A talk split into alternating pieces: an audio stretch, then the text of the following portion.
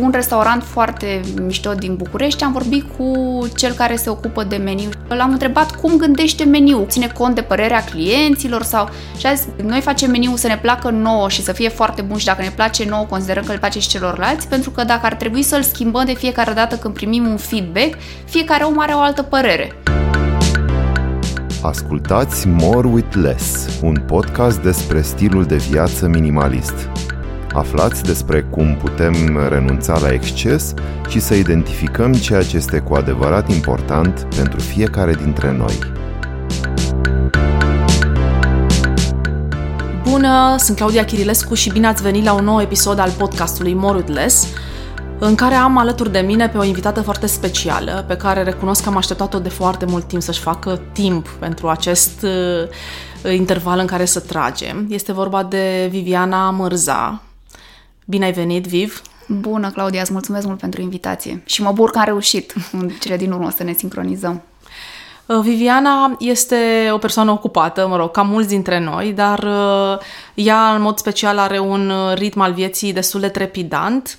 Pentru cine nu urmărește pe Instagram deja, o găsiți sub username-ul de V The Baker, pentru că ea chiar dacă este absolventă a facultății de biotehnologie, este foarte pasionată de zona de mâncare, în special de pâine. Și nu orice fel de pâine, ci pâine cu maia.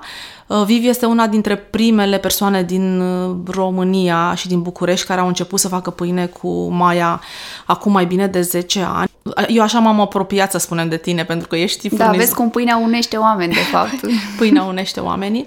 Și probabil că deja bănuiți care este tema discuției de astăzi, vom vorbi cu Viv despre well-being.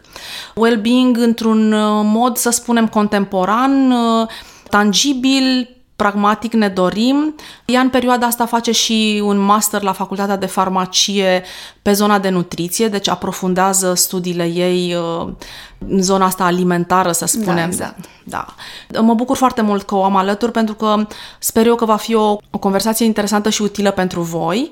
Vorbim de două fete care trăiesc în București, să spunem așa. Viviana are și un copil deci ea este și mamă și viața ei este din perspectiva asta mai complexă decât a mea, dar um, două fete care încearcă să balanceze uh, profesia cu pasiunea, cu viața într-un fel modernă, să mai ieșim pe la evenimente, să avem timp pentru noi, să ne odihnim, să ne îngrijim în primul rând și despre îngrijire și well-being uh, într-un mod pragmatic vom uh, dedica acest episod.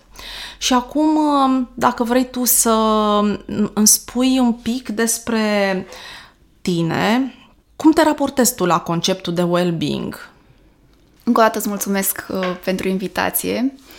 Nu sunt atât de ocupată cum poate se înțelege din ceea ce ai spus tu. Să zicem că nu ne-am sincronizat uh, noi programul una cu cealaltă. Pentru mine, well-being sau, mă rog, starea asta de bine înseamnă foarte mult să am timp pentru mine.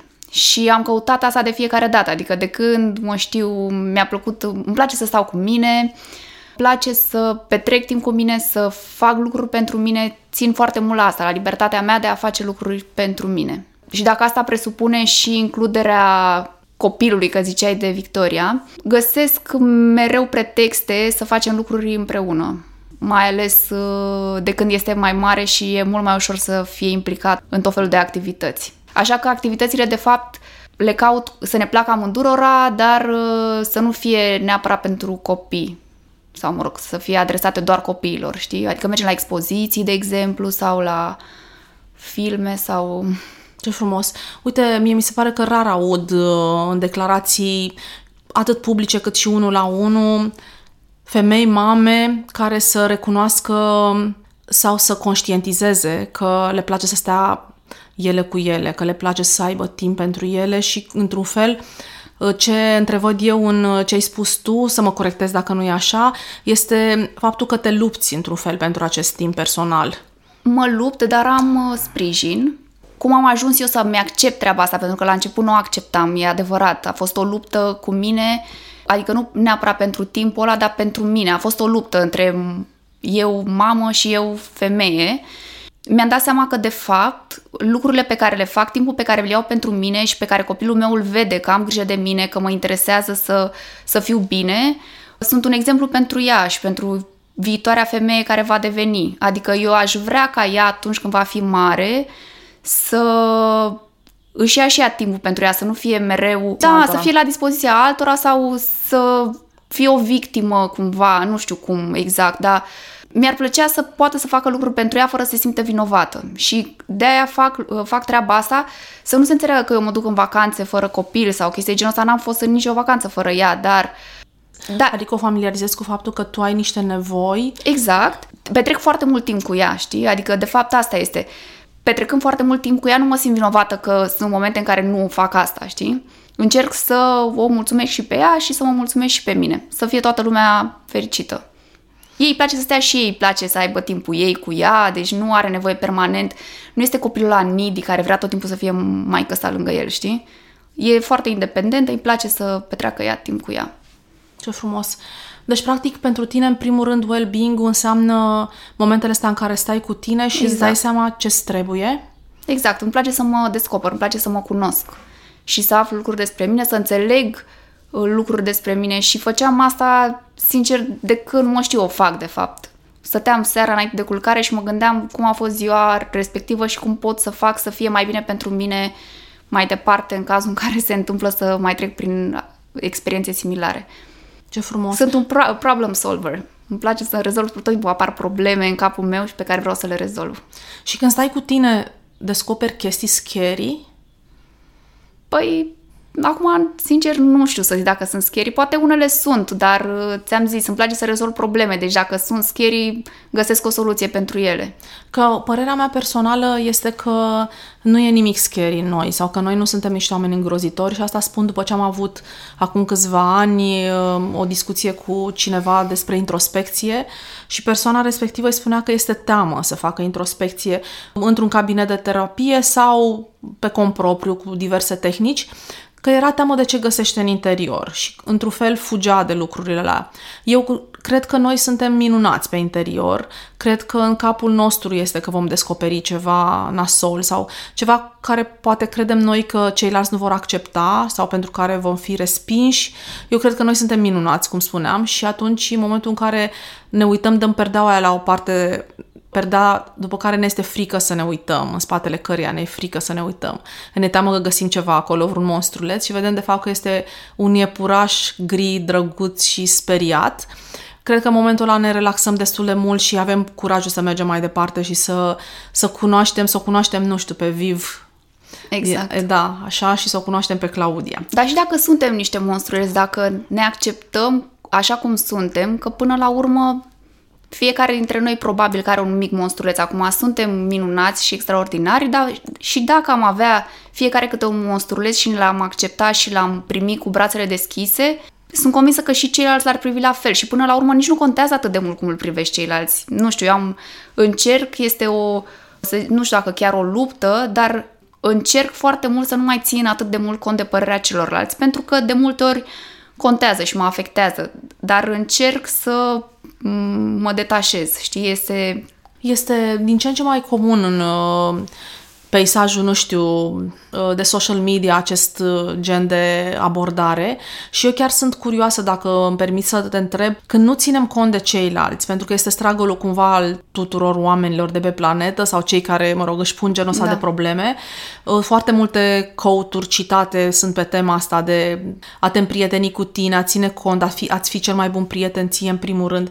Și stau și mă gândesc, eu cred că mulți dintre noi încă nu avem o înțelegere, nu știu dacă etică, dar socială asupra acestui concept. Cred că mulți uh, considerăm că putem să ne purtăm oricum cu Dar ceilalți. nu înseamnă asta, adică... Asta, asta vreau să te rog să dezvolți, da. Ce înseamnă pentru tine că ții cont în primul rând de tine, cum se schimbă raportarea la ceilalți când spui asta, când te prioritizezi pe tine sau nevoile tale? Hai să-ți dau un exemplu care îmi vine acum în cap. Un restaurant foarte mișto din București, am vorbit cu cel care se ocupă de meniu. L-am întrebat cum gândește meniu. Ține cont de părerea clienților sau... Și a zis, noi facem meniu să ne placă nouă și să fie foarte bun și dacă ne place nouă, considerăm că le place și celorlalți, pentru că dacă ar trebui să-l schimbăm de fiecare dată când primim un feedback, fiecare om are o altă părere. Și atunci alegem să-l facem să ne placă nouă, pentru că pentru ei contează clienții, evident, dar Trebuie să ai nu, cumva un reper sau da, un singur adică reper. un reper, da, adică tu ții la, eu nu țin la părerea celorlalți, dar atunci când le ofer, le ofer ca și cum mi-aș oferi mie, înțelegi? Ce frumos ai spus. Foarte Pentru frumos. că dacă eu, uh, dacă eu aș schimba de fiecare dată, m-aș schimba pe mine sau aș schimba ceea ce ofer eu în funcție de feedback-ul pe care îl primesc și dacă, sigur, eu țin cont de feedback, dacă tu vii și îmi zici, "Uh, Viviana, pâinea ta nu este suficient de sărată, să zicem, eu pot să o trec prin filtrul meu, văd dacă mie mi se pare că este așa cum zici tu, că poate n-am fost atentă la aspectul ăsta, știi? Și atunci o trec prin filtrul meu, o internalizez, văd dacă mi se potrivește informația pe care mi-ai dat-o tu și pot să pun mai multă sare next time, dar nu pentru tine, ci pentru că eu mi-am dat seama că așa ar trebui să fie. Și feedback-ul tău a fost doar să-mi deschidă o ușă, știi? Ce frumos, ai zis, ai zis foarte bine. Pentru că, de fapt, dacă tu îți uh, ignori radarul tău este singurul pe care îl ai, de fapt, e radarul personal, care este sigur o combinație de intuiție, educație, uh, uh, cum să zic, simț critic, uh, uh, informație intelectuală, să spunem, educație ad- adunată. Deci, practic, radarul ăsta nu este doar uh, gut feeling, să spunem, de multe ori, ci este și uh, informație rațională și dacă radarul ăsta îl ignori, cred că la un moment dat nu mai ai niciun fel de far călăuzitor, ce Da, spui exact, tu. nu mai ai niciun reper. Cine ești tu, de fapt? De ce să, cum te mai diferențiezi într-un fel? Ce, au, ce te mai ghidează pe tine în viață? Mi se pare foarte... Și foarte da, trebuie să ținem cont, de, evident, de chestiile astea, de bun simț. Adică nu o să merg să-i dau unuia în cap că nu mă interesează ce părere are el sau că nu mă interesează omul respectiv, știi? Sau să treci pe roșu, cum zic eu. Da, sau să treci pe roșu. Adică, da, sigur, sunt niște reguli de bază pe care trebuie să le, să le respectăm. Dar uh, ceea ce ține de noi și de persoana noastră atât timp cât nu îi afectăm pe ceilalți, uite, Victoria, fii mea, că tot revin la ea și probabil că o să revin de mai multe ori la ea, a înțeles fără, cum să zic eu, fără să explic, doar prin observație a înțeles uh, aceste lucruri. Adică ea nu mi-a făcut niciodată circ în, într-un spațiu public. Niciodată. Nu mi s-a întâmplat asta și așteptam, tot așteptam să se tovălească pe jos. Niciodată n-am pățit chestia asta și nu pentru că i-am interzis. Este un copil super liber, adică chiar nu cred că... Pur și simplu a înțeles că ar putea să-i deranjeze pe ceilalți și toate, tot circul ăla pe care l-ar fi făcut în public îl făcea acasă controlat cumva, eu stăteam, o ascultam, o înțelegeam, asta e că na, așa se manifestă la vârsta aia, dar nu mi-a făcut niciodată și a înțeles cumva că nu e cazul să-i deranjeze pe ceilalți în unele momente și că poate să facă să-și manifeste, ea știe cum. Și exprime emoțiile Exact. într-un cadru safe, nu? În care, Exact. de fapt, ele trebuie comunicate pentru ca cineva să le audă. Și, Exact. practic, tu erai cea care trebuia să fie martoră și, într-un fel, să-i dai un feedback pe emoțiile ei, să Exact. se simtă ascultată și văzută. Acest uh, well-being, întorcându-mă la tema, primul subiect Mhm. al uh, discuției noastre, cum aplici well-being-ul în viața ta de zi cu zi, să spunem, în ritmul vieții tale? Cum reușești să negociezi acest lucru? În general, încerc să-mi fac timp pentru mine. Îmi place să merg la cosmetică, să am grijă de mine, să am grijă de corpul meu. S-a întâmplat de multe ori, de fapt, când nu mai aveam chef de nimic și m-am forțat un pic și am regăsit plăcerea de a face lucruri care uneori sunt dificile, dar care îmi fac bine. Stăteam și mă gândeam, vorbeam cu Mihai că noi uh, încercăm să fim activi, să facem sport, o formă de mișcare în fiecare zi, chit că e o plimbare sau, mă rog, o sesiune de yoga sau uneori uh, chiar mai intens. Și ne gândeam că cam în 80%, 70-80% din situații nu avem chef să ne apucăm de asta. Adică nu ești în mindset-ul în care zici rar, adică zic, păstrez un 20-30% din zile în care zic, mamă, ce aș face o yoga sau am energie, aș băga niște abdomene, în cazul meu. Dar uh, în marea majoritatea cazurilor o fac absolut rațional, adică încep, de fapt. Exact, exact. Da, că te duci la o sală sau că ți întinzi o saltea sau că ți iei un echipament ce ți iei tu în mâini, începi pur și simplu pentru că trebuie sau, mă rog, pentru că, mă rog, ți-ai propus tu. Exact cum ai spus și tu, satisfacția și bucuria vine pe parcurs și cu siguranță la sfârșit este, e din plin. Adică ap- apare cam după 10 minute, un sfert de oră, când încep să se secrete, cred că endorfine se secretă, nu? Și uh, apoi la sfârșit ai o mega satisfacție, te simți foarte bine, te simți bine mental. Și zici, mamă, data viitoare o să fie mult mai ușor să fac, dar de fapt data viitoare nu e și da. cumva, da. Citisem, nu mai știu dacă în Sapiens, sau unde scrie asta, nu vreau să încurc sursele, dar citisem undeva că uh, noi, practic, uh, în spiritul de conservare, corpul nostru și dialogul ăsta între corp și creier, se face o analiză pe, a beneficiilor pe termen scurt și pe termen lung. Și pe termen scurt, discuția practic este ce beneficii am eu acum? Mă duc la sală, o să transpir, o să fie nasol, trebuie să mă dezbrac la vestiar, o să, mă, o să fac febră musculară, deci e cam nasol. Da. Uh, în timpul ăla aș putea să mă văd cu prietenii, să citesc o carte, să mă uit la un film, sigur, îți imaginezi că faci proiectele alea de suflet da, pe da, care da, exact. niciodată, că procrastinezi de cele mai multe ori.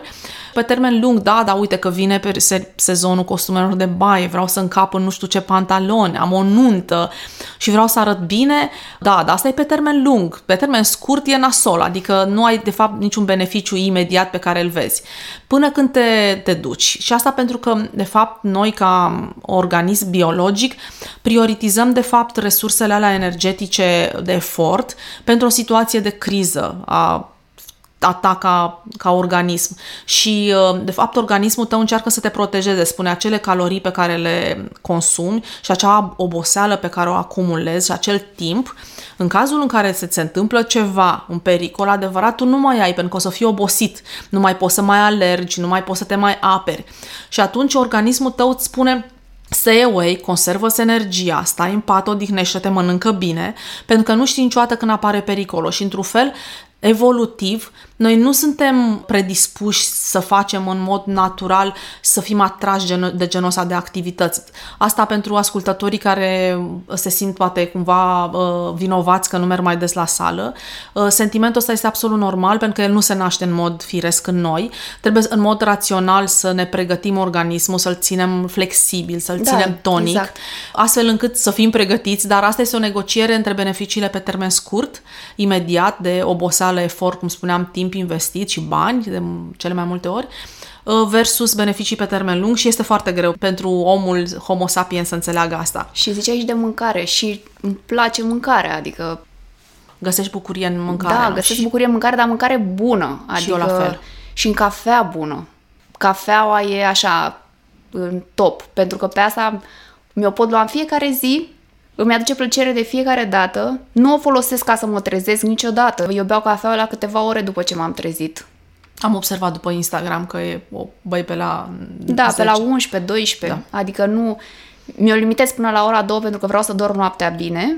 Nu o beau ca să mă trezesc, asta e clar. Și ți iei timp, te bucuri de ea în momentul da, care... mă bucur de cafea și nu neapărat că stau uh, la coffee shop, deci nu stau de fiecare dată. O iau în mașină și mă bucur așa la fiecare semafor, iau câte o gură și mă bucur de cafea. Adică chiar îmi provoacă o mare plăcere cafeaua. E drăguț și recipientul tău uh, da, am reutilizabil, da, de portabil. Știu da. că l-am auzit pe Mihai, acum mă gândeam, doamne, cum ar fi fost să vină acum la Mihai cu recipient din ăla de, de unică folosință. De unică folosință, ar fi fost o rușine. Te-ar fi certat un pic, ți-ar fi zis sigur ceva, nu s-ar fi putut abține, da, l-am dar auzit la radio că a vorbit despre echip capuri și... Da, e păcat, pentru că sunt atât de multe variante. Da, eu chiar am reu... două, dar nu tot timpul le uiți acasă, știi? Tu vezi ce ne chinuim noi în vacanțe, că Mihai care bea cafea are unul care a luat nu știu premiu de design pentru ergonomie și îl ia de la hotel și îl bea una, două cafele în oraș și apoi îl cărăm cu noi toată ziua și ideea este că de cele mai multe ori mai rămâne un pic de lapte din ăla pe el și avem grijă să îl împachetăm să bine într-un șervețel, să nu păteze că s-a întâmplat odată să mai curgă o picătură din aia de cafea și să păteze nu știu ce revistă de-a lui Mihai și tot el a suferit și atunci avem această grijă, dar este într-adevăr te responsabilizează, în același timp e și satisfacția în momentul care îl dai unui barista să ți-l pună și vezi că ei zâmbesc și apreciază da, gestul da, da. tău, uh, ai o satisfacție care, mă rog, contracarează faptul că trebuie, într-adevăr, în cazul în care nu te mai întorci până seara la hotel, să-l porți cu tine toată ziua, dar eu cred că merită să facem acest efort. Dar un că... zip, o pungă din aia cu zip nu vă ajută? O pungă cu zip nu ne-am gândit, dar uite, o idee foarte bună să o avem la noi, da. Uite. E ușor de... Mulțumesc. De obicei luăm niște șervețele de la cafenea și avem Ah. grijă să protejăm uh, partea aia unde ar putea să mai se scurgă lichid. Mai vreau acum, întorcându-mă la discuție, să te întreb, uh, tu ai răspuns parțial la asta, dar dacă mai vrei să mai dezvolți, ce ți oferi ție ca să funcționezi, ca să fii bine cu tine? Deci mișcare, ai spus, Da, cafea, timp mâncare. pentru mine, timp pentru mine. Mă rog, e vorba de minimalism, despre asta discutăm de Da. fapt și atunci când vine vorba de educație sau de knowledge, e bine să fie cât mai multă, știi? De asta m-am și înscris la master și de-aia o să mă înscriu în toamnă la doctorat. Ce frumos, felicitări! Mulțumesc, mulțumesc. Tot la farmacie? La medicină, de fapt, dar la Oradea, nu aici, pentru că profesoara mea de dizertație este la Oradea, dar da, tot la medicină. Felicitări. Doctorat. Mulțumesc. O să, o să vedem cum o să fie. Mai e până atunci. Îmi place să mă educ, îmi place să, să aflu cât mai multe și asta ține tot de well-being, de fapt, pentru mine. Pentru că mi-am dat seama că acum îmi place să învăț și nu învăț pentru că mi-au note sau nu-mi învăț pentru că mă ceartă mama că nu mi-am învățat sau nu mi-am făcut tema, o fac pentru mine, știi? Și este o perspectivă nouă. Și adevărul e că este total diferit să faci o școală la aproape 40 de ani față de 20 și un pic. Să știi că m, sper să nu deschid un subiect delicat, dar și eu mă gândeam cu Mihai, avusesem o discuție, cred că acum câțiva ani, pe tema faptului că învățământul este înghesuit, să spunem, în viața unui individ până în 18 ani obligatoriu, după care, mă rog, de fapt obligatorii sunt primele 10 clase, a 11 și a 12 e facultativă din ce mi-a zis mama mea, sper să fi reținut eu bine. Și uh, apoi, marea majoritatea noastră, să spunem, continuăm cu studii superioare, sunt și o grămadă de facultăți, adică oferta e destul de bogată și atractivă, dar este înghesuită într-o perioadă în care, uitându-mă la adolescenții din- și la tinerii din jurul meu, focusul lor în perioada 14-20 de ani este pe relații.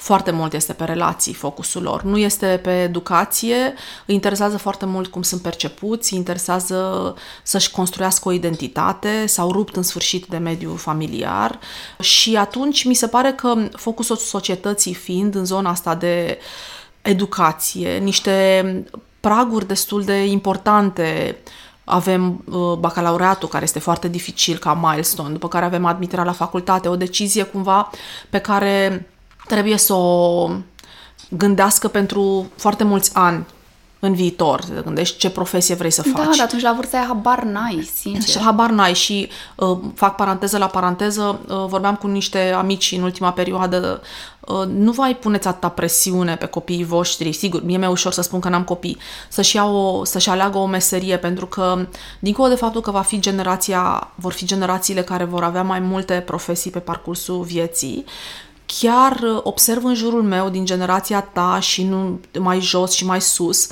cunoștințe care fac facultăți la maturitate.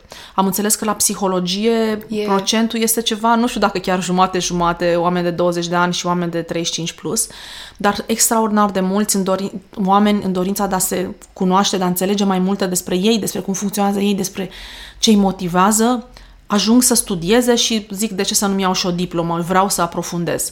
Și atunci mi se pare că decizia asta cumva culturală de a pune atât de multă presiune pe un adolescent într-o perioadă în care focusul lui este pe relații, încărcătura hormonală, gândiți-vă că este Da. maximă. La bărbați se spune că cea mai mare producție de spermatozoizi este în intervalul uh,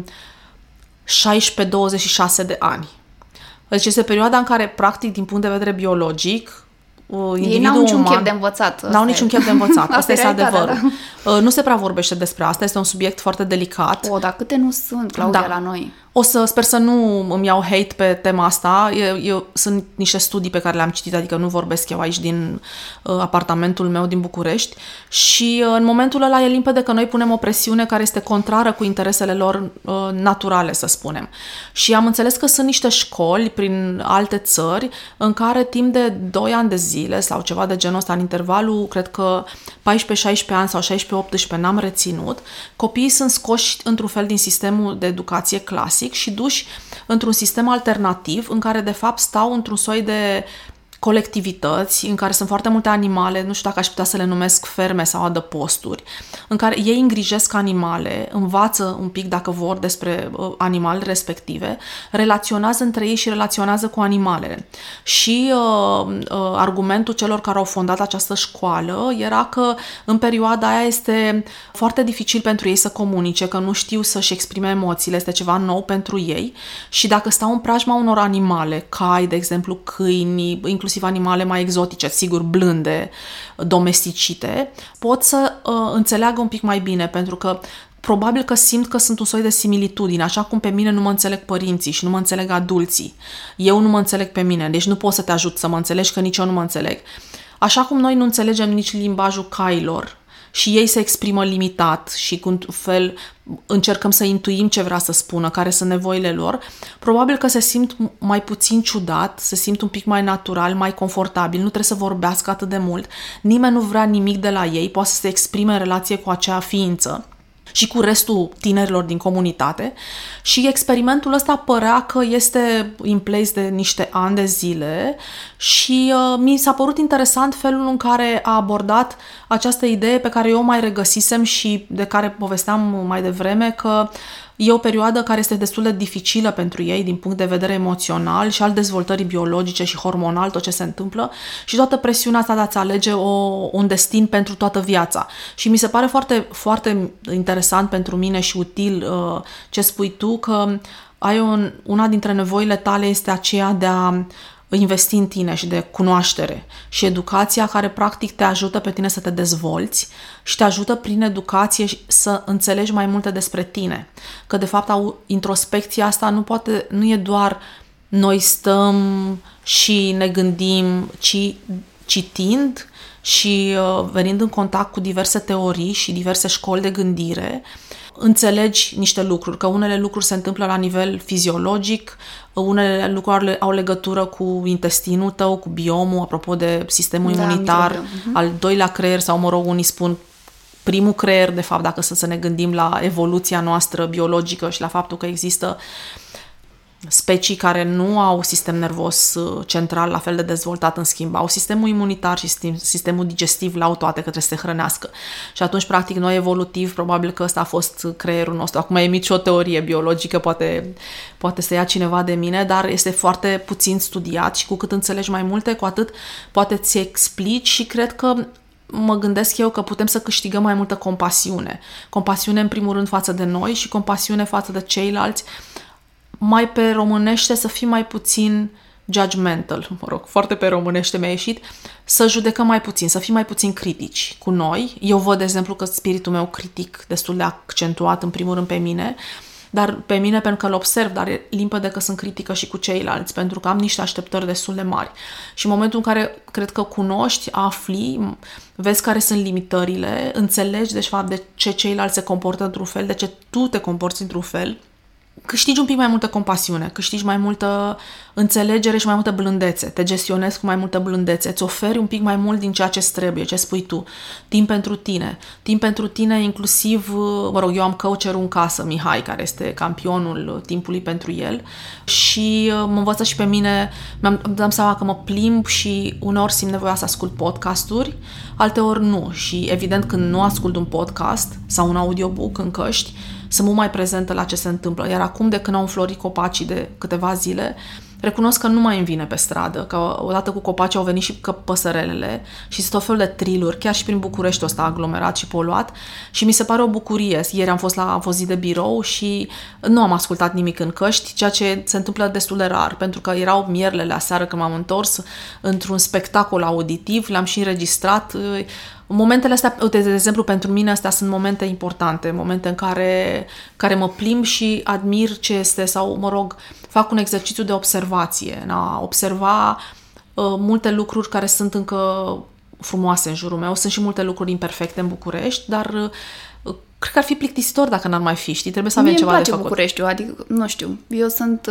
Uh spre deosebire de tine, eu sunt foarte îngăduitoare cu mine și foarte blândă cu mine și știu că pot să fac lucrurile mai bine, dar știu și în același timp și că am dat în momentul respectiv tot ce am putut pentru lucrul respectiv. Și atunci nu mai, nu, cum să zic, nu mai cert atâta Nu și te mai sunt, ceri. da, nu mă mai cer și sunt împăcată cu mine, adică atât am putut în momentul respectiv. Nu sunt mânată de nimeni din spate și de ce m-aș mâna eu pe mine, știi? Adică fac lucrurile pentru că îmi place să le fac, încerc pe cât posibil să fac lucruri care îmi fac plăcere și sigur, sunt și lucruri care, na, nu avem de ales, nu știu că trebuie să mergem să ne plătim facturi sau chestii de genul ăsta, dar na, pe astea le are toată lumea până la urmă și încerc să fiu bună cu mine. Și eu sunt, și eu critic destul de mult, dar îi critic pe ceilalți. Pe mine mai puțin, pe eu mie mi se pare că eu sunt foarte bine. Dacă nu sunt eu blândă cu mine, cine să fie blând cu mine, știi? E foarte Așa adevărat. mă gândesc. E foarte adevărat, da. Și nu-i critic pe ceilalți într-un mod din, adică nu într-un mod uh, dur sau mă gândesc mai degrabă cum aș fi făcut eu același lucru și dacă aș fi putut să-l fac mai bine, să zicem. Adică, Da. la, în felul standardele ăsta, tale. da, exact, exact, în felul ăsta. Iar legat de cum ziceai tu de școală și de aia mi se pare super idee cu școala aia, cu animăluțele și cu integrarea adolescenților și într-un mediu din ăsta în care să-i ajute să crească, îmi dau seama și că sistemul de învățământ, acum, în momentul ăsta nu știu exact cât de aglomerat e, dar din ce am înțeles este extrem de aglomerat, când să ai timp să te gândești la tine sau să te descoperi pe tine, dacă tu toată ziua, când te întorci acasă, trebuie să faci teme, M- mai ai, nu știu, o oră de pian sau de sport și asta a fost ziua ta și în fiecare zi să fie același lucru. Când ai timp?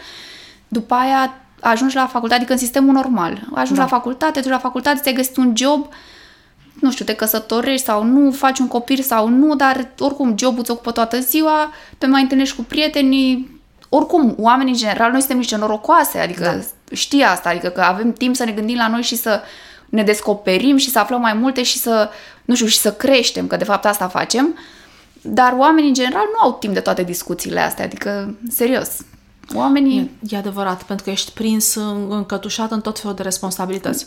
Și nu ai de ales, adică înainte mă gândeam, toată lumea poate ce, renunți la job și să faci tu ceva al tău, dar nu toată lumea poate să facă asta, adică și nu poate să facă nu pentru că nu duce aminte, dar pur și simplu nu au disponibilitate, adică unii oameni preferă pur și simplu să se ducă la job, să aibă un salariu și să nu aibă responsabilitatea poate a unor angajați sau să se gândească cum găsesc eu clienți să îmi țin uh, business-ul așa. De- Eu în vara lui 2003 am făcut agenția Spun în 2003, făcusem 2000, în 2002 intro cu Mihai. Și uh, în vara lui 2003, când m-am hotărât eu să plec și să-mi fac agenția mea, m-am apucat și am citit o carte de leadership. Eu terminând farmacie, adică eu neavând, n-am făcut, nu făcusem management în viața mea. Dar sigur, eram frustrată, credeam că pot să fac lucrurile mai bine și am vrut să fac în felul meu. Și am citit o carte de leadership care începea după cum urmează. Liderii sunt, antreprenorii sunt acei oameni care, din punct de vedere științific, nu se justifică, nu se explică de ce oamenii ăștia o iau pe arătură, pentru că n-au nicio garanție, n-au nicio certitudine. 80 și nu știu cât la sută din business-uri eșuează în primul an. Doar nu știu câte la sută reușesc să treacă de primii 5 ani și foarte puține de 10 ani.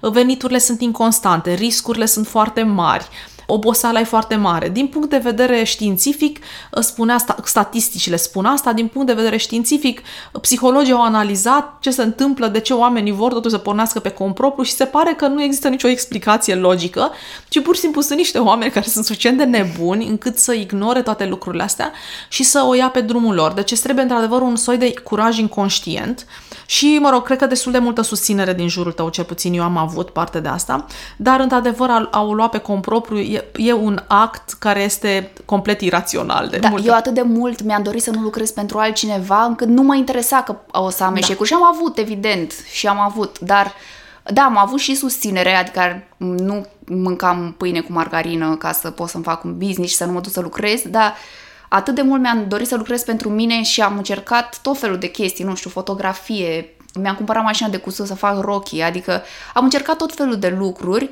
doar, doar să nu fiu nevoită să mă duc să lucrez pentru cineva, adică atât de mult mi-a displăcut ideea de a lucra pentru altcineva. Deci motivația ta asta a fost. Da, asta a fost motivația mea și revin la ce ziceam, că inițial mi se părea că oricine poate să facă asta, adică eram tânără, nu știu, aveam 27 de ani sau mm, atunci am avut-o pe Victoria, da. Deci eu nu sunt pe Victoria, am început cumva destul de rapid treaba asta cu pâinea și mă gândeam, dar oricine poate să facă, eu nu înțeleg de ce nu face toată lumea.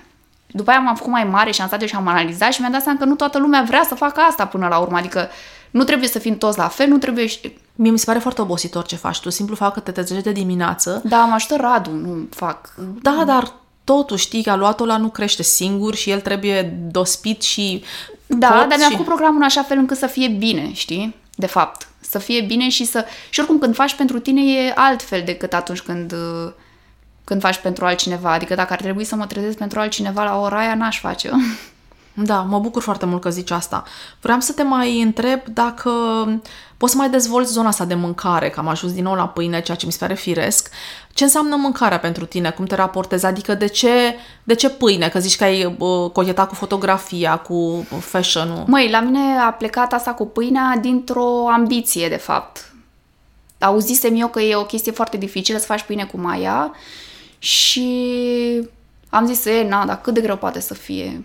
Am Te, te motivează genul ăsta de Da, challenge da, da. A, mă motivau atunci, acum nu mai, acum nu mai privesc așa. Adică acum mă gândesc să-mi placă lucrul ăla.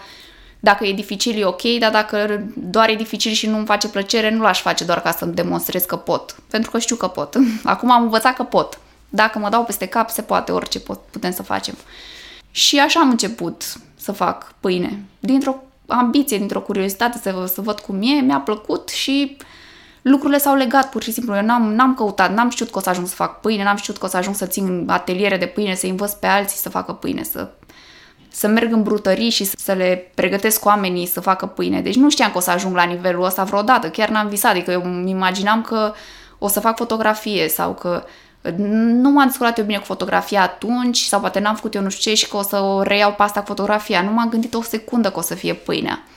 Cu pâinea nu se termină niciodată. Este atât de vast domeniu, doar amestecând apă și făină și sare, încât uh, parcă nu se termină. Înveți în fiecare zi din ce faci? Învăț din ce fac, nu știu dacă chiar în fiecare zi, dar de fiecare dată când apare o problemă, da, învăț, din, învăț să o rezolv. Și îmi place, îmi plac provocările, îmi place să fac uh, aluaturi care nu ies din prima, știi? Să mă gândesc să găsesc soluții. Mai degrabă decât procesul ăla de a face pâine, îmi place să rezolv problema pâinii, știi? Și cu mâncarea îmi place mâncarea, îmi place mâncarea bună, îmi place să merg la restaurant, să mănânc mâncare făcută de oameni care se pricep să facă mâncare. Eu nu sunt o bucătăreasă și de aia prefer uh, să merg la restaurante și să experimentez ce au creat oamenii aia. Adică dacă mă doare stomacul, o să mă duc la un gastroenterolog, nu o să mă duc la un, un cardiolog, că știu că nu o să se descurce. Aș fi zis despre tine că, fiind relația asta cu pâinea, te pasionează tot ce ține de bucătărie. Mă pasionează asta să mănânc, nu să gătesc eu. Ah, interesant. Și vreau să te întreb ce ai uh, învățat în toți anii ăștia în care ai pregătit pâine pentru oameni. Hmm. Eu am o relație destul de apropiată cu oamenii cărora le fac pâine. Uh, îi cunosc pe toți și de multe ori uh, stau și la povești cu ei. Adică auzi povești cum, cum au taximetriștii poveștile din mașină. Eu am povești cu oamenii care iau pâine și care, care îmi sunt prieteni. Adică acum Mi se pare frumos așa că... nu e nimeni vreo surpriză pentru mine, știi? Păi, mie mi-aduci pâine de peste 10 ani, cred, Da, așa, cred că printre, sunt printre primii clienți din câte ai mi-ai zis tu. Mă bucur foarte mult. Deci este, mie mi se pare că e cea mai bună pâine, hai să nu zic ă, din lume, că am mai mâncat niște pâini bune, dar este printre cele mai bune pâini și dincolo de gust, e felul în care o tolerez eu. Deci că felul în care o gestionează, să spunem, corpul meu. Este Păi, o cred pâine... că s-au obișnuit cu ea, adică e... Probabil că s-au obișnuit, dar sunt sigură că înainte mâncam altfel de pâine și nu aveam aceeași uh, toleranță, să spunem, sau nu știu. E felul în care mă, ra- mă raportez eu la ea. Deci este o pâine pe care o diger foarte, foarte bine dar uh, și este foarte gustoasă. Dar dincolo de asta, dar într-adevăr, mă gândesc că în toți anii ăștia în care ne-am văzut de două ori pe săptămână să-mi aduci pâine, mai văzut și pe mine în diverse etape ale vieții noastre. Exact. Am traversat uh, lockdown-ul, mă rog, în lockdown tu n-ai lucrat o Nu, perioadă. n-am lucrat. A fost cea mai bună perioadă din viața mea, lockdown-ul. Doamne, deci n-ai, Mie n-ai mi-a lucrat. plăcut, l-am adorat, pur și simplu. Mi s-a părut că e... Da. Da, este, pentru mine a fost greu fără pâinea de la tine. Ce să spun, am, am mâncat în perioada aia de la Rudu Pen, îmi pare foarte rău că s-a închis acest uh, Doamne, deci a fost un, un, o instituție, cred că, pentru București, această brutărie și în perioada aia știu că stăteam la niște coze, aveau niște reguli foarte stricte în stilul lor, dar în perioada aia am cumpărat, dar nu pot să spun că m-am întors cu mare bucurie când ai dat, dat mesajul ăla că... Că ne întoarcem. Că ne da. întoarceți, eram, Doamne, se întoarce pâinea. Bu-. Cu toate că și pâinea de la Rude pe cum spun, ea a fost bună, n-a fost la fel de bună ca ta. Mulțumesc, deci asta pot apreciez. să zic. E o chestie de gust, într-adevăr, și eu, adică îți imaginez că eu mănânc în fiecare zi pâine proaspătă sau nu neapărat, că uneori ca și cizmarul cu cizmele și eu sunt tot la fel cu pâinea și mai am pâine și de acum 5 zile, de exemplu. Și îmi place de fiecare dată. Mie nu vine să cred că poate să-mi placă ceva de fiecare dată. E ca și cafeaua pâinea asta, da. pentru mine. Cum mă bucur de fiecare dată la cafea, așa mă bucur și când mănânc din pâinea asta. Și mă gândesc, doamne, cât de bună e pâinea asta. Și Da, este... uh, rețeta asta, eu nu e o rețetă secretă sau ceva, adică eu când fac uh, training la brutării și le pregătesc, le fac rețetele și așa, de fiecare dată le dau și rețeta asta, adică nu-ți imagina că este o rețetă pe care eu o țin ascunsă, eu sunt foarte mult pe sharing. Oamenii care vin la mine la atelier, lor le dau rețeta să-și facă pâine acasă. Nu știu, cuptorul meu, ei, oamenii au și mai au de la mine. Adică aceleași ingrediente, aceeași mai și așa, nu înțeleg cum e posibil că mie mi-este diferită la gust. Adică nu, nu știu, e ceva, ori e în casă, ori e din mâinile noastre, nu-mi dau seama, dar e diferită și e mult mai bună. Nu știu cum e posibil așa ceva, nu, n-am, nu mi-am găsit încă explicația. E un, e un uh, aliment viu, pâinea, de fapt. Și e, e ce spui tu, cred că sunt mult mai multe lucruri pe care noi încă nici nu le cunoaștem. Probabil că știința o să ne răspundă la ele la un moment dat, când o să Da. financeze cineva un studiu care să analizeze ce înseamnă climatul, ce înseamnă încărcătura microbiană dintr-o bucătărie. A, evident, evident, dar oamenii respectiv folosesc, mă rog, aceeași materie primă, ca să zic așa. Și întorcându-mă la educație și la setea ta de a te dezvolta, să spunem, pe zona asta, acum faci masterul ăsta de nutriție la Facultatea de Farmacie. Profesoara pe care o am la dizertație, care este foarte la curent cu tot ce se întâmplă, este super actuală, e super pe sharing. Pe mine asta m-a cucerit din prima, adică femeia a venit și ne-a dat toate informațiile. Stă și și actualizează cursurile de la un an la altul cu studii recente, nu doar nopțile, ce să zic, ca să te să ne facă nouă cursurile să fie de actualitate, cu studii recente, cu informații apărute ieri, știi? Și ce lucruri cool ai aflat așa pe care să le împărtășești cu noi din zona asta de nutriție? Pe mine mă interesează, m-a interesat, de am și vrut să fac acest master, mă interesează partea asta de uh, nutriție pentru longevitate, cum să trăim mai mult, cum să mâncăm mai bine și să trăim mai mult și pot să zic că eu mi-am schimbat perspectiva asupra mâncării și mănânc eu mai bine acum. Sunt mai atentă la, nu știu, la fibre pe care eu nu le aveam deloc în alimentație. Mâncam foarte puține fructe spre deloc, legume doar în ciorbă și sunt mult mai atentă și pentru adulți și pentru copii. Sunt, în, nu știu dacă am descoperit neapărat ceva, că na, mai știam lucruri și dinainte, că despre postul intermitent, de exemplu, că țin post intermitent, acum e foarte la modă postul da. intermitent și s-a dovedit a fi foarte eficient pentru sănătate și nu, nu doar pentru longevitate. Adică e nou în viața mea și încerc să îl integrez rațional, că până acum eu țineam post intermitent, dar nu știam că e și nu era neapărat o chestie organizată. Ai învățat la master despre el? Ați avut un Da, astfel? am avut. Ce frumos! Da, da. la biochimie. Deci și... ați aflat despre beneficii. Deci, Da, și de, da, despre beneficii și chiar am scris uh, un articol care o să cred că o să apară în numărul viitor din Farmacistul cu un coleg beneficiile postului intermitent. uh, Mă rog, asta a fost partea mea cu beneficiile postului intermitent pentru bolile cardiovasculare. Și mă rog, e foarte util, da. Pentru mine a fost ușor să să-l integrez, îmi imaginez că e greu pentru alții și acum încerc să descoper mecanisme prin care oamenii și-l pot integra în dieta de zi cu zi. Pentru că e odată ce l-ai pornit, e greu așa primele două zile. Și eu dacă mănânc seara la ora 9 seara, să zicem, pur și simplu am avut o zi grea, mi-e foarte foame, vreau să mănânc, mănânc la 9 seara, dimineața când mă trezesc nu pot să mai stau până la 10 să nu mănânc. Mi-e foame foarte devreme. Dar dacă mănânc ultima masă la 4 sau la 5, rezist fără probleme și până la 1 ziua, știi? Deci e... E de educarea organismului, E cumva. de educare, da. Eu recunosc că n-am încercat până acum. De fapt, nu. Am mai făcut așa, da, o zi sau două, dar nu pot să spun că l-am uh, adoptat sau bine am propus ca stil de alimentație.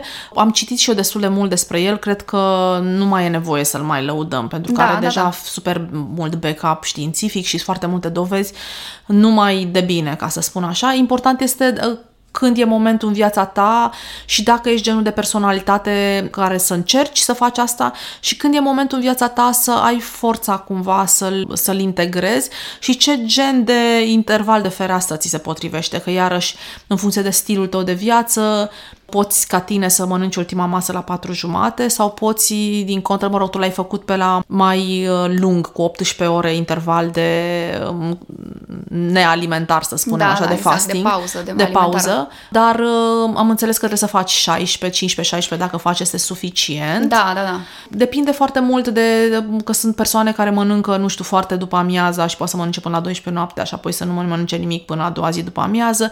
Cred că e important și de testat și asta într-un fel ce cred eu că o să fac eu dacă vreodată o să îmi propun să adopt stilul ăsta care e foarte sănătos, cum a spus și Viana, este să-mi dau seama care este intervalul după care corpul meu funcționează și care mi se potrivește și mi-ar fi ușor să-l integrez. Pe și Să pe îl life- reuși în viața ta de zi cu zi, de exact, fapt. în despre asta e lifestyle-ul vorba, da. da. exact. E foarte posibil ca eu, de fapt, să... Mie îmi place, de exemplu, să mănânc mic dejun și cred că mai degrabă, mai, de, mai târziu de ora 11 mi-ar fi destul de greu să nu mănânc. Eu mi-am propus la ora 10 în fiecare dimineață. Acum am un program strict. Uh, Masa de la ora 10 o iau oriunde aș fi. Adică mă opresc, îmi iau ceva de mâncare la ora 10, 9 meteroat mănânc. Micul dejun. Deci dacă sunt acasă, mănânc acasă, dacă nu, nu. Adică sunt uh, Da, păi strictă cred că, cu cred, masa că, asta. cred, că, cred că e important, da. Și pentru disciplina, apropo de sucurile digestive, că organismul nostru e destul Exact. de... Și genetic, pentru genele noastre, uh, ascultasem la Huberman la un moment dat că până în ora 10, de exemplu, dacă vrei să-ți mărești masa musculară, e bine să iei partea proteică până în ora 10, pentru că genele care te ajută să-ți mărești masa musculară sunt mai active înainte de ora 10 dimineața. Mă rog, sunt acum noțiunile astea de epigenetică, nutrigenetică. M-am înscris chiar la un curs la Stanford uh, care durează 5 săptămâni și începe în mai, abia aștept să... să Ce frumos. Da. E Pe epigenetică? Pe epigenetică, da. Da, foarte frumos, da, bravo, felicitări. Uh, Nu am ascultat uh, episodul ăsta al lui Huberman de care spui tu, dar da, cred, și eu cred că e foarte important pentru că observ că se creează um, mecanismele astea, eu din ce mi-amintesc din facultate, este că organismul e destul de ceas, așa, cum le duci, așa îl ai. Deci, practic, dacă mănânci uh, ultima masă, să spunem, la ora șapte jumate, sau dacă, în general, i- în intervalul șase jumate, șapte jumate, el știe că urmează mâncare, atunci încep să se secrete sucurile digestive. Și aici vorbim de uh, sucul gastric, dar și de pancreas și de Da. bilă adică de ficat și de pancreas. Și în momentul ăla tu ai acea senzație de foame care este fizică în organism, o simți în abdomen și ea practic te forțează mintea să gândească ce aș putea să mănânc, ce aș putea să mănânc, pentru că corpul așteaptă mâncare. Dacă după trei zile am înțeles că cam atât durează și din experiențele mele cam așa. Trei zile trebuie să reziști senzațiile alea dacă vrei să schimbi acest ritm și corpul spune, a, ok, deci nu mai primim Da. mâncare în intervalul ăla, nu mai are sens să mai secretăm, pentru că el Exact, se secretă adaptează. sucuri digestive ca să se pregătească. Spune, oricum mâncare o să vină, eu trebuie să fiu pregătit, deci trebuie să le am la îndemână, le dau deja drumul, astfel încât în momentul în care vine primul bol alimentar să existe deja sucuri digestive, să apuce deja de digestie. Dar în momentul în care uh, ele sunt irosite de către organism, corpul zice, a, ok, deci nu mai primim, atunci haideți să așteptăm să vedem când mai primim și le vom secreta în momentul în care va veni mâncare. Deci, practic, corpul se poate reeduca, mai ales sistemul digestiv, destul de, Și de repede, da. destul de repede. În două, trei zile, în principiu, spun medicii, dacă reziști, poți să-ți schimbi orele la care mănânci și să-ți Și nici nu reconfigurezi. simți după aia, adică pur și simplu... Zici, Doamne, dar ce era? Cum, cum, Exact, așa am zis și cum eu. sunt eu? Cum puteam să mănânc înainte la ora 9 seara, dacă acum nu mai dorm, știi? Dar, uh, uite, lucruri pe care le-am făcut în trecut și care... Și asta cu somnul, dorm, eu dorm. Eu la 9 jumate sunt în pat, adică îmi scriu colegii de master la 9 și mă întreabă, dormi? Că ei știu că eu am program, adică eu la 9 jumate trebuie să fiu în pat, adică uneori chiar la 9. Am nevoie de somn și mi-am dat seama cât de important e pentru mine. Ajunsesem, nu dormeam eficient, pentru că mă culcam mult prea târziu. Eu chiar dacă puteam să mă trezesc, să zicem, dimineața mai târziu, totuși nu mă trezeam târziu și atunci aveam prea puțin ore de somn și ajunsesem cu, într-o oboseală din asta cronică. Mă simțeam permanent obosită. Tot timpul eram obosită și um, De câteva luni am reușit, am redus lumina, nu mai țin aprinsă lumina de sus, mi-am pus o veioză mică care are o lumină așa mai difuză, ca să mă pregătesc, să-mi pregătesc corpul pentru somn. Nu mai am activitate de niciun fel, fără ecran, fără televizor, fără nimic. Mă pun în pat, încerc să adorm, adică și mă culc cât mai devreme. Eu m-aș culca și la 8, dar mi-e jenă da. să mă culc atât de devreme și mă trezesc, adică am 8 ore de somn de fiecare dată. Acum îmi monitorizez somnul și cu ceasul. El îmi zice și trezirile și mă mai trezesc. La noi, la femei, am observat că ține și de ciclu menstrual, în ce perioada a ciclului suntem. Dar am avut o perioadă și probabil și pe stres sau pe, nu știu, anxietăți în care mă trezeam noaptea, stăteam două ore popândău și nu reușeam să adorm, pur și Se simplu. întâmplă și mie în, în perioadele în care sunt agitată la fel. Am adorm și am un moment în noapte, nu știu cât e ceasul, dar probabil două, trei, patru, în care pot să stau și până la două ore și după aia să readorm. Se simte. Și dar, ești haos a doua zi. Nu ești, ești, da, se simte clar cele două ore în care nu e somn, care nu te refaci. Mi se pare important că asta, apropo de alimentație, alimentație ce am observat eu, că în momentul în care am redus cantitatea de alimente seara și în momentul în care am început să mănânc ultima masă mai devreme, de momentul în care mă bag în pat, este că s-a îmbunătățit radical calitatea somnului. Exact. Și asta a fost unul dintre marile beneficii.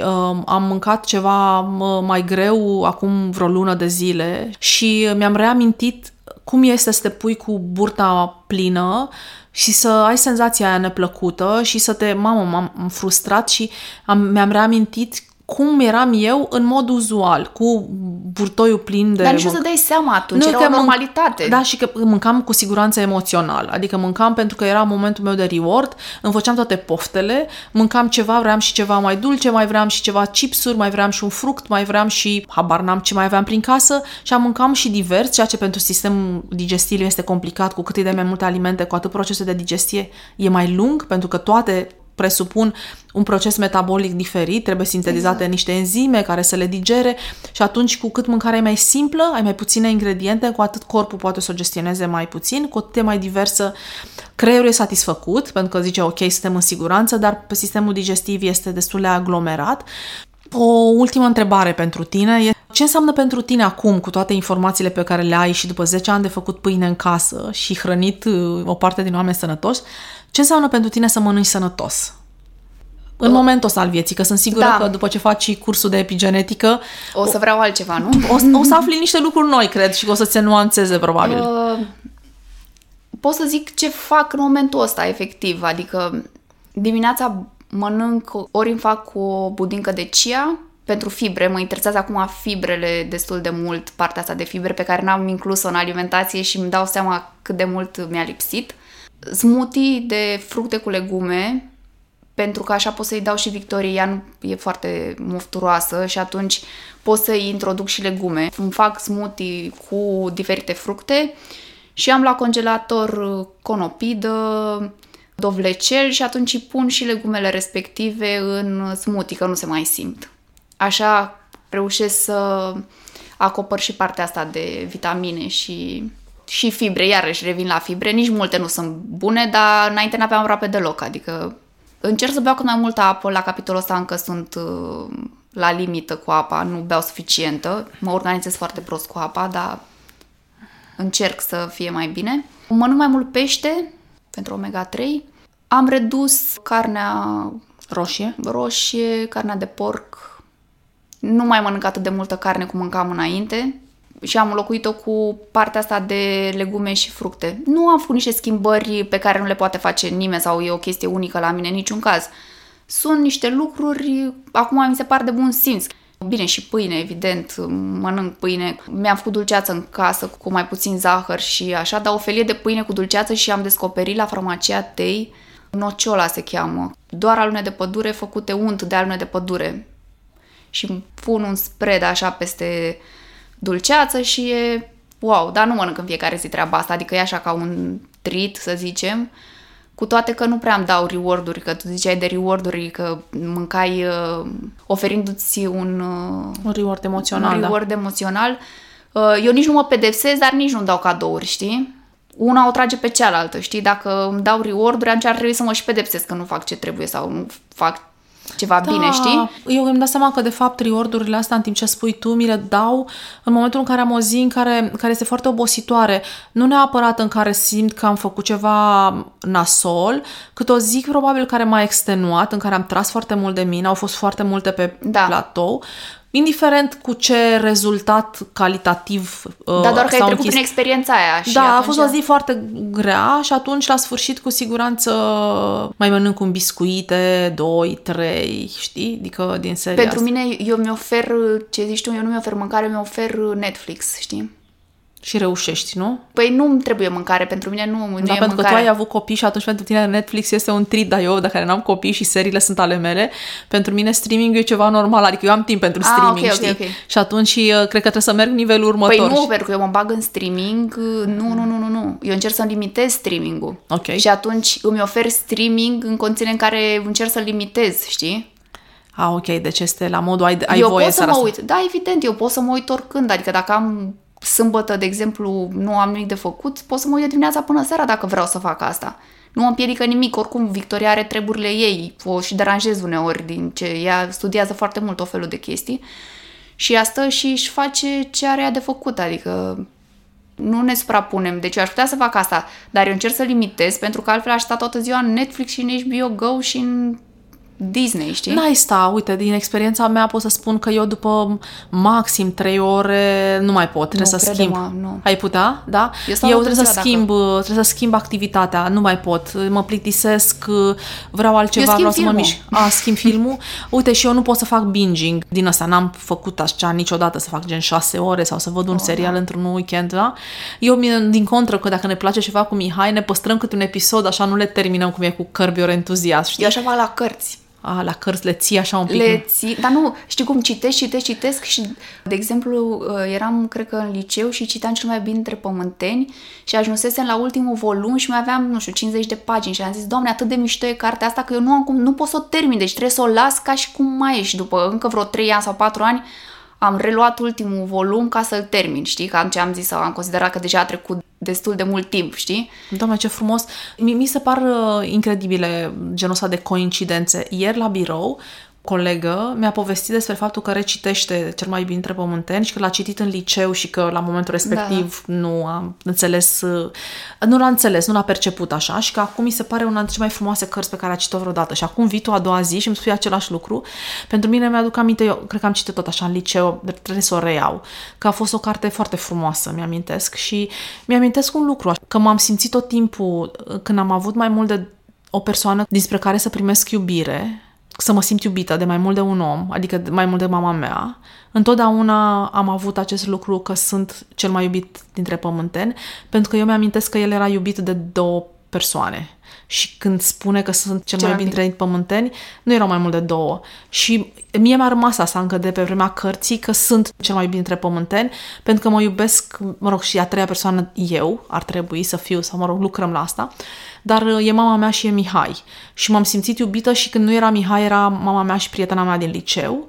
Și mi-am amintesc că chiar prima emoție pe care am avut-o de acest gen a fost cu mama mea și cu Elvira, când a venit ea într-o vizită la mine în uh, Tulcea și am dormit toate în aceeași pat și în momentul ăla am avut un moment ăsta, că e, momentul a fost unic și chiar a fost unic, a fost o singură noapte. Am realizat că nu cred că o să mai trăiesc vreodată ecuația aia, să fim toate trei în aceeași pat, pentru că erau în momentul ăla cele mai importante persoane pentru mine și m-am simțit atunci că eram uh, cel mai bine între pământe. Deci mi-a rămas cumva emoția cărții de ce înseamnă să fii conștient de faptul că ești iubit și cât de prețios este acest lucru și cât de mulți oameni nu au parte de el. Adică unii avem parte de, din când în când să fim iubiți de către un om, mai ales după ce părinții nu mai stă alături de noi, să iubirea aia cumva, nu știu dacă, da, necondiționată, adică destul de completă, iubirea aia în care te simți acceptat, poate mai mult decât te accepti tu, știi? Și mi s-a părut așa că este unul dintre cele mai frumoase experiențe pe care le ai ca om pe pământ, cred. Și eu m-am simțit de foarte multe ori în poate postura așa, asta. Poate așa învățăm să ne iubim și noi mai mult, da. uitându-ne la ceilalți cum ne iubesc, știi? Da. Este o vorbă în care spune If you want to meet the love of your life, look in the mirror. Și în tema da. asta cred că ar fi frumos să închidem. Da, da, da, da, da. Mulțumesc foarte mult pentru discuție. Mulțumesc mult și eu. Mi-a plăcut și sper Sper să iasă frumos până la final. Da. Te pup, zi frumoasă, mulțumim La pentru fel. audiție și uh, să aveți o zi în care să aveți parte de multă iubire. Da, multă, multă iubire. Ați ascultat podcastul More with Less. Puteți lăsa comentarii și sugestii pentru viitoare subiecte de discuție despre minimalism pe pagina de Instagram More with Less, scris cu underscore. Găsiți un link în descriere către pagina de Instagram și până data viitoare să încercăm să fim bine cu puțin.